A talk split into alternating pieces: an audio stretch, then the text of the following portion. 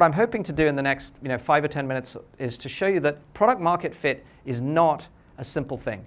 It's actually very important to double click on it and figure out actually go to market fit. So in Greg's case, I think he talked about you know, this whole idea of coming up with market segments. And how many years were you into your business when you, when you realized that this was important? Well, we weren't all dumb, but uh, yeah.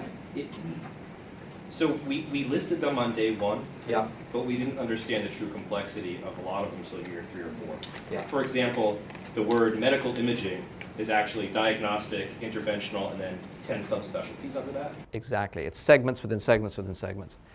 And this is the thing I'm going to encourage you to do. When you look at product market fit, don't think about your market as medical. Think about it as medical imaging and then go down into the next segment, the next segment, until you can really figure out what is the basis on which to uh, target your product. So when you talk about minimal viable product, yeah, you might shrink your product down to a small piece, but it's still, unless you've figured out which segment to go after, a large area for that product to cover. And so it's all about trying to find this fit. So it's actually hard to put this up in, in pure uh, simple graphics. So I'm going to actually use the whiteboard to do this with you, and then we'll, we'll use my slide afterwards. So um, actually, let me steal one of these ones here so we can keep Greg's stuff up. So the idea that I, I want you to think about is as follows. If you could find a bullseye to initially target, and the bullseye was incredibly well defined, was very tightly defined, and your product perfectly mapped it, then you would have a product market fit. And if you could keep that as a consistent fit as you went customer after customer, then you'd be very successful. But usually what I see is this. People define their MVP. They say they've got this marketplace, for example, medical. And now they go out and they start talking to customers. They find one over here, one over here, one over here, maybe one over here, one over here. Which one do you pick? Which one's right? And if you just go down the typical process that most people go down, what they'll do is they'll start building features for this person, start building features for this one, maybe pick a few there, and pretty soon what happens to your minimal viable product? It starts becoming a pretty big product. It adds a lot of features, a lot of functionality. And what you've really done is just expand your need for resources, the one thing you don't have lots of. You don't have enough engineers, you don't have enough cash. You're trying to actually conserve that until you get to some repeatability. So what I want you to do is this. I want you to do the exact opposite. I want you to look at every single one of these guys and say, what is their need? What's their pain? And how can I find one or two of these that line up, that actually have exactly the same pain and need? And when you do that, two things happen. Number one is your product, as you move to match those needs, doesn't change. So now you don't have to expand the footprint of your product. And number two is your roadmap for your business about how you meet those needs is completely consistent. You'll find the same channels to go after them, the same messaging and positioning, the same tactics, and so forth.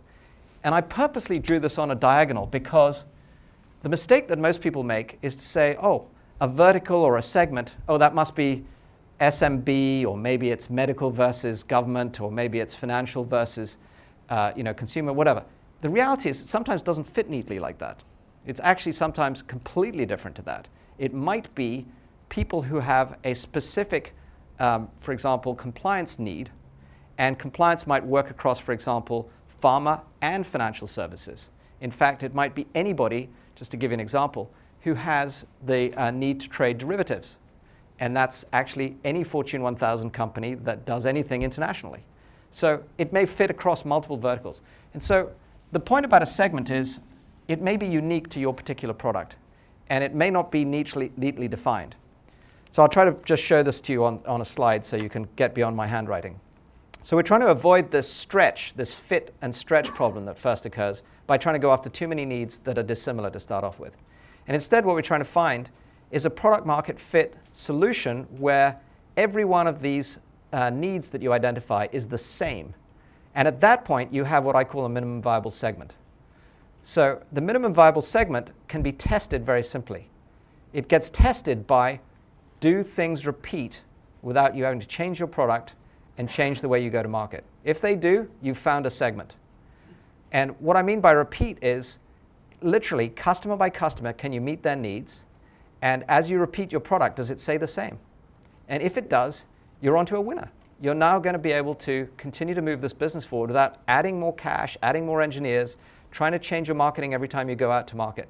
And it's a tremendously magical thing because another great thing comes out of it. You get referenceability.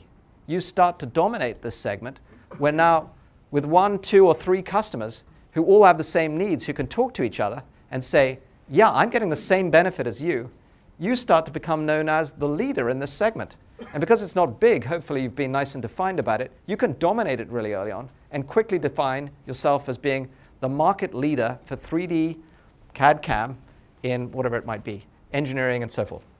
And that's what we want to get you to. We want to get you to a place where early on as a startup, you're starting to have traction. So I'm getting lots of hands up, so let me pause here. Go ahead. So I want to know, how do you find these pain points and how do you get these prospective customers to talk about their pain? Okay. The, the problems that, that they have. Um, I'm going to repeat that question, but in case anybody else wants the mic. How do you find these customers and how do you find their pain points to repeat? John, do you want to take a shot at that? You've, you've done this many times before. I'd love to tell you that it's a really simple solution. It's this. It's shoe leather. Um, I think I think the point that Michael's making is there are so many people. You, you want to get rid of the people that, that sort of show you all the buying signals. I'll share some one of the failures of a company that I, I led called CloudSwitch, where right after the, the 2008 credit crisis, it was a company that was helping basically people take their data centers and extend it to the cloud. And every customer I went to, I mean, I saw buying signals like I've never seen before. People leaning in, people kind of wanting to get started, but nobody was willing to necessarily write a check. Some did, but then closed looping it, uh, people wrote checks for the wrong reason. and so I think the, the, the answer to it is you just got to get out of the office and you got to get in front of people. And so try and pick two or three people in a segment, in the same segment. And if two or three people sort of say no, guess what? It's probably, they, the, the worst is not the people that say no. The worst is the people that say yes. And then so you got to grade it yourself to sort of say, are they saying yes to be polite or yes, they're interested? Are they giving you the Japanese yes? Like, yes, I heard you, but not yes, that I want to move forward. So that's what you got to look for. And I think the danger is, the danger is, is, is when it's biased. And what I mean by that is if it's only you going to that customer or a couple of customers, that's dangerous. If you have a partner or somebody else you can have to help you kind of um, balance your view, I think that's also very powerful and beneficial. But it's shoe leather. You just got to get in front of a lot of people and categorize it. Same segment, different customers, different, different vertical segment, whatever. So I, I really think, by the way, uh, there's no possible way that I could have said that better. You really do have to get out, meet, greet, and go through a lot of kissing of frogs before you figure out, you know, where your prince is. But in particular, what I do recommend is this, and I'm sure John did this in many different ways, which is create your score sheet, your scorecard. And um, it's going to evolve. And you saw the way I put out, you know, the dots. In effect, you want to create, every time you hear a need, try to get really specific with the customer. Ask them over and over again, did you hear the need right? What is this particular need? And what if, what if I solved it? What particular problem would I be solving for you? And then here's the critical piece. And what would you pay for that? And don't forget to ask that question. And then, if you really feel like you've got them at the place where they say that they will pay for it, ask them, okay, so would you be willing to write me a check in advance? I'm not saying you're going to get this a lot of times, but you know you're onto a winner if the answer is yes. And actually, I've started two companies where I had checks before I got any funding from customers. Michael, so, can I, can I just yeah, give one? I'll give you one visual to take away because there may not be a lot of things you hear tonight, but I think this is one of the most important way back in the time machine, there was a company called Computer Vision. That's where Jon Hirschtick was the founder of SolidWorks, and he and I met and worked together. And Computer Vision was getting crushed by this company called PTC at the time. And, um, and Computer Vision spent, I think, probably 50, maybe even $100 million trying to build a next, next generation product. And they were all over the map. And I remember Jon Hirschtick going out to San Diego and met the development team out there. And the guys that were running the project were kind of frustrated because they weren't getting any traction, they weren't making progress and one of the guys, uh, I probably shouldn't say his name, but he, he uh, I'll call him R because that was his first name. Um, he said, John, what, what should we do? And I think this is a visual. I'm a visual person. Put this in your mind. He sort of said, I'd padlock the door and I put a big sign that said, nobody can come in here until they sit down with at least three customers. So when you ask the question about it, it's shoe leather. Padlock the door, get out of the office, and go talk to a bunch of people. Great. So just to keep us on track, I'm, I'm going to move on to the sort of the follow-on from this. So the, this hopefully is now very clear to you. We have a challenge to move from minimum viable product to minimum viable segment. If you do it right, once you've figured out your minimum viable product and you've got your segment sorted out, then you get a repeatable product. And you know you're onto a winner when you're starting to do that. And in, in the answer to your question, by the way, what happens is these needs need to line up. If they're over here and over here and over here, you've got your problem occurring again. And you want to be willing to throw these out in order to stay on this.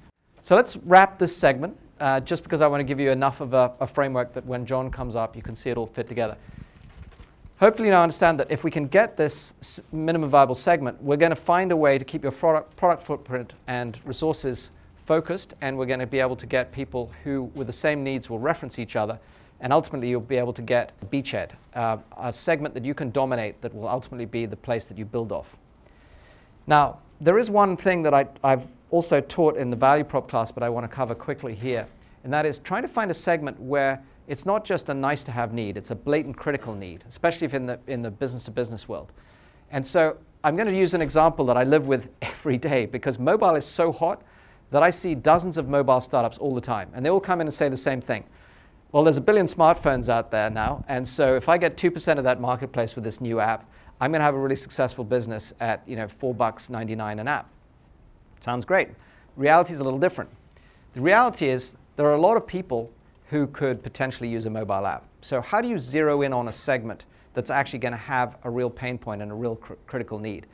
And this is really just designed to give you an example of it. What if you said instead of anybody with a mobile phone, you said, well, mobile professionals? Well, that's at least perhaps now getting into the business world as opposed to just consumer, but there's a lot of mobile professionals. What if you then said field workers, and those are as opposed to desk workers? And what if you said people who are out in the field servicing goods uh, and products, as opposed to salespeople? Now you're narrowing it down again. What if you then said servicing medical equipment, as opposed to just, for example, fax machines. Well, not fax machines. Geez, I'm dating myself. Um, for example, you know, postal machines. Um, you know, the classic office equipment. Um, and instead of, of businesses, you said within hospitals. And then you said, let's go one step further, that those machines were being used for critical care. So now we've got all the way down to a place where instead of, for example, doing something that is not mission critical, if these machines are not serviced, somebody dies. Okay, now I think we've got to a critical need. People care about that. So we've actually just taken a path that has got nothing to do with the particular size of the business or you know, particular feature function. What we've done is we've figured out where there is a pain point where you need a mobile professional who can go out in the field and service medical equipment in hospitals for critical care where if it isn't done, people die. That's what I want you to do when you come and talk to me about building your business. Figure out where is there a blatant critical need that will have such an impact that you just can't live without it. And that's what this segmentation exercise should really be about, is figuring out how to both get those repeatability, uh, repeatable uh, requirements, but also in an, in an area where people really care about it. Now you've answered that value question that I was talking about as well, which is to say, if you solve this problem, is it valuable? So it's not just a viable product, it's a valuable product. Make sense? See a lot of people nodding. So putting all that together, this is no longer just product market fit, it's about uh, go-to-market fit. It's about narrowing your target, segmenting it, and it's vital, as I mentioned right up front, for everything being consistent for messaging and positioning all the way through to how you deliver your product. And those of you who've seen my classes before will know that I'm never going to give up on this subject. The number one thing I wish startups did more of is focus and as narrow as possibly to start off with. What people always come into my office and do, I've actually rubbed the diagram out, but is they come in and they say, well, we've got this big market opportunity. I'm delighted to hear that. But if you go after it all at once, it's going to be like boiling the ocean. And so what we're always trying to get you to do is think about those small segments that you can do uh, dominate to start off with. And I wish that the story wasn't this way around, but most startups fail because they've tried to do too much and they end up contracting on failure. I would far rather you could expand on success, even if it is one customer at a time. And the most successful companies do that. They figure out how to build up from that success on each of those particular problems that line up one customer at a time. So, because people ask me this all the time, there's a post up on my site about it. How do you get the balance between wanting to get somebody excited about a big market and at the same time starting with something very small? And I've, the post is entitled Vision versus Execution. But I keep getting more challenges about it. So, uh, even with the post, I've added add to it this following diagram.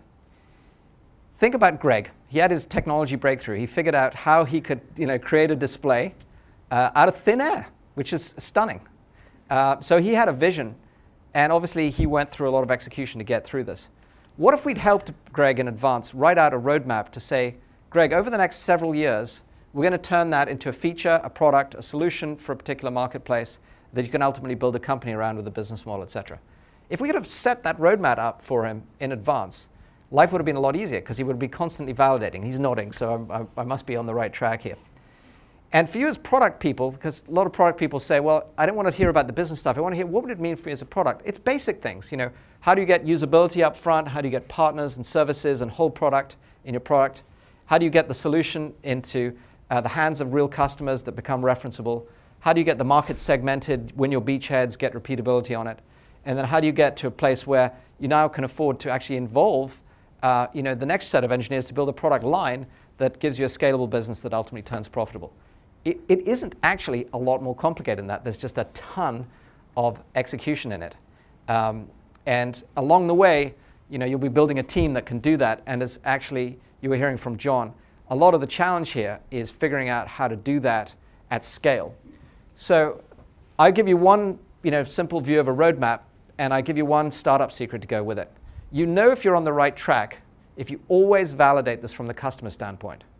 So yes, I sit in a lot of board meetings. I'm very happy to do so. But I am absolutely the most irrelevant person to impress in the board meeting. Who cares what I think? I would far rather you came in and said, here are the 10 customers that care about this, this, and this, that rather than, hey, we met our cash flow forecast. It's meaningless whether you hit your cash flow forecast. What matters is that you're answering a customer need and that you're proving to me that you've moved from having just a feature to a place where customers are buying it repeatedly. That matters. That means you're moving down this roadmap. And so, no matter what anybody tells you, create the basics for um, metrics to validate along this roadmap that are external. Figure out whether it's a net promoter score, which some people love and others hate, or whether it's retention, an upsell which drive huge amounts of value or lifetime value, whatever it is that you want to use. Make sure it's customer based. If you've got customer based metrics to validate your progress or on the roadmap, you are going to know whether you're on the track to building a, a feature, a product, or a company. And so this is, I'll add to that post because people keep asking me about it, uh, and hopefully this gives you a sense of this.